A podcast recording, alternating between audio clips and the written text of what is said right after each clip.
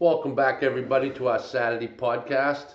Uh, my name is Dana Brown from Master Land Investing. Uh, thanks again for tuning in. I hope you guys had a great week.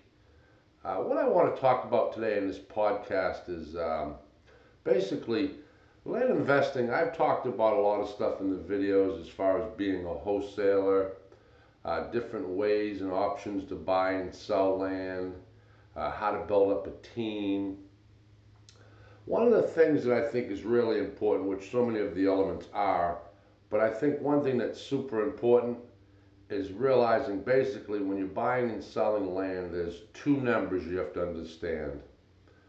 What the number is you need to buy at, and what number it needs to be at to sell. And when I say that, I talk about it in one of the videos as far as establishing the value of a deal but if you look at the United States as a whole, there's so many pockets and options as far as a land investor goes, uh, where to buy, what type of property to buy. Um, I, I, get these questions a lot of times, and people are starting out, they're real ambitious. Uh, they do some farm farming, uh, looking around, finding an area to invest in. And then the question is, should I really invest here? Should I invest there? Uh, recently, I had a gentleman reach out to me, and he's he's getting really close to pulling the trigger as far as a new farm area. Uh, and the area that he discovered was that he said there was actually more demand than supply. Uh, and he was asking my opinion on what he should do, if he should work there, maybe another area that doesn't have as quite, quite as much demand. As far as demand goes, that's a great thing for a land investor. Obviously, there's more competition, but my advice when it comes to that is is is really narrowing down what that sell number is. Um, as far as that goes, I mean, obviously acquiring properties might be a little more difficult as well. When it comes to that, um, you may be soliciting the area that there's a lot of investors in that area, and and these potential owners have had more than one solicitation or letter or contact through uh, an investor that wants to buy their property. Uh, my advice and what I do is I try to find out and I ask the question, yes ma'am, I'd definitely be interested in buying your property, but have you had other offers? And if you have, if you don't mind me asking, what were those offers? Uh, once you determine what that offer is basically across the board, for instance, you've uh, earmarked an area you're thinking about farming, uh, you've done a test run, you've sent out some solicitations, maybe a, a one page letter introducing yourself, you're interested in buying in that area, and you were intending to pay 3000 for that property, and you figured you could sell it at six or seven pretty fast, retails maybe nine, and you find out that they've been getting offers anywhere from 25 to 3500 well in that case what i would do is go back and, and look at your numbers again.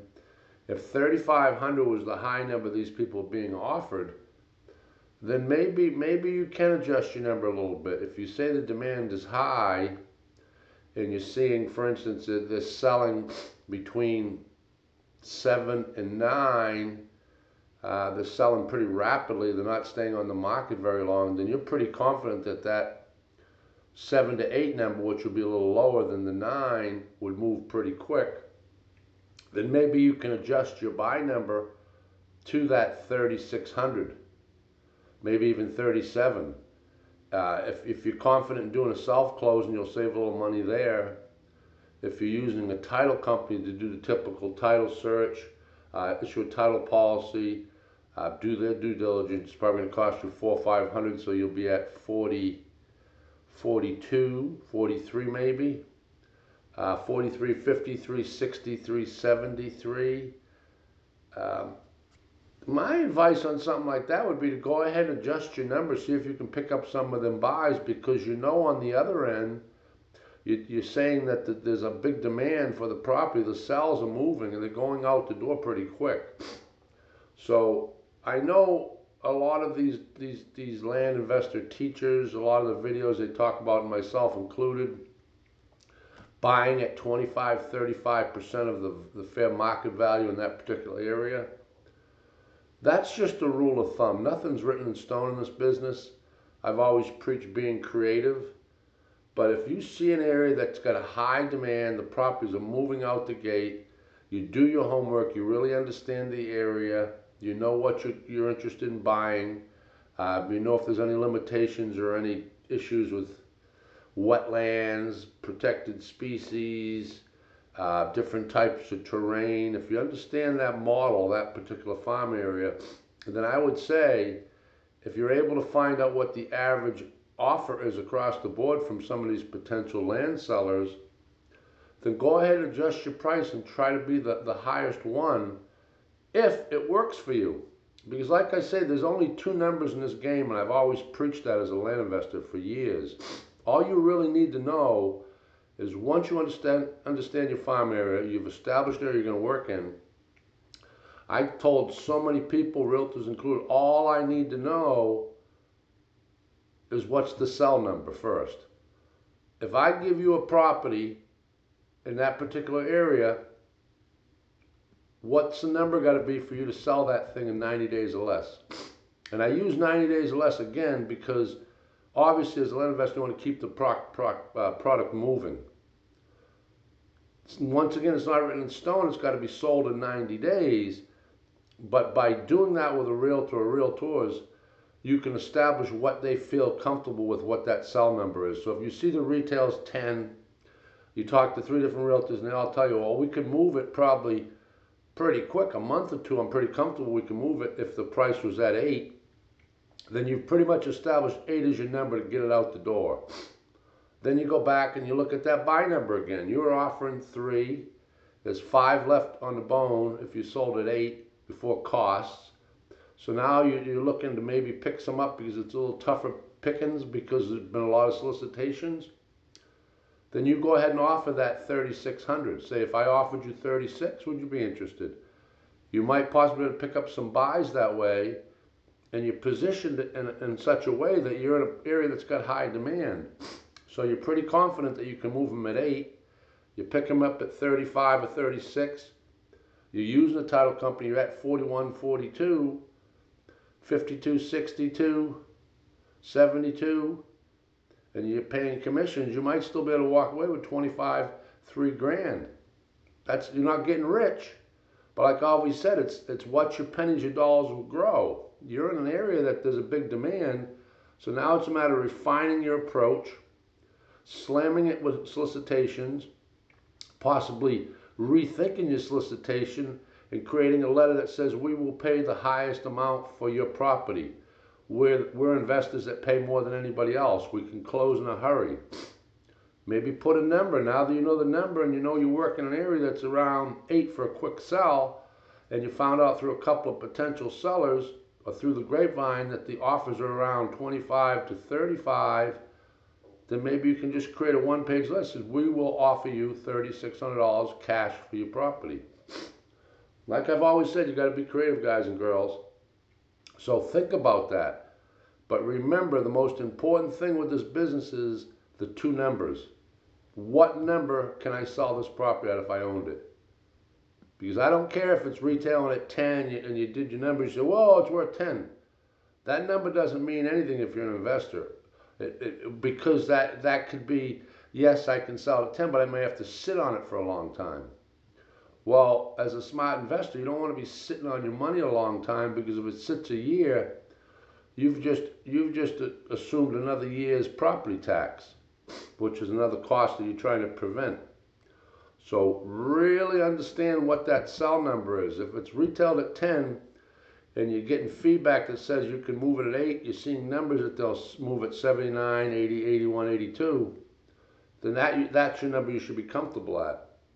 Then you adjust according going backwards from there. I thought my buy number should be three, finding out that people are selling them and getting offers at 31, 32, up to 3,500. Can I afford to offer 36? If you feel you can, then that's your approach. So every market's a little different. Now, you don't want to do that 36 if you're in an area there's no demand because sometimes investors are buying in areas that they're really not moving property And what happens is, especially if you're starting out, you don't have a big nest egg of cash, you can run into a bottleneck uh, pretty quick because you don't have the cash to reinvest. So, once again, remember those numbers. There's two numbers that are so important in this business. Obviously, establishing your farm areas, understanding the, the demand and the supply of that area, which is so important. Always keep an eye on the barometer as far as the, the phase of the real estate cycle you're in. But if you have all that dialed in, my advice wouldn't be to shy away from an area that's got big demand. Because where there's competition, there's money to be made. If you find an area there's there's the prices are right, you feel that you can buy them at a particular price, but the demand is low, then you're to have to probably adjust your number down accordingly to make sure you can move that product. There's a lot of areas in the country that there's just really no action. So if you're a land investor and you just happen to pick an area and you do some do some homework and you find a couple of farmers, you call realtors and they say, well, yeah, it's a beautiful area. I've lived here a long time, but nothing's really selling. Well, what was sold in the last year or six months? And they tell you, they give you the information. And then you can make a determination whether you have, if you can get them cheap enough and your sell numbers cheap enough, can you, can you still move the product? And once again, it goes back for me to my experience with realtors. Okay, Mr. Smith, I understand that nothing's really moved. Why is that? Is there no demand because the prices are a little absorbent?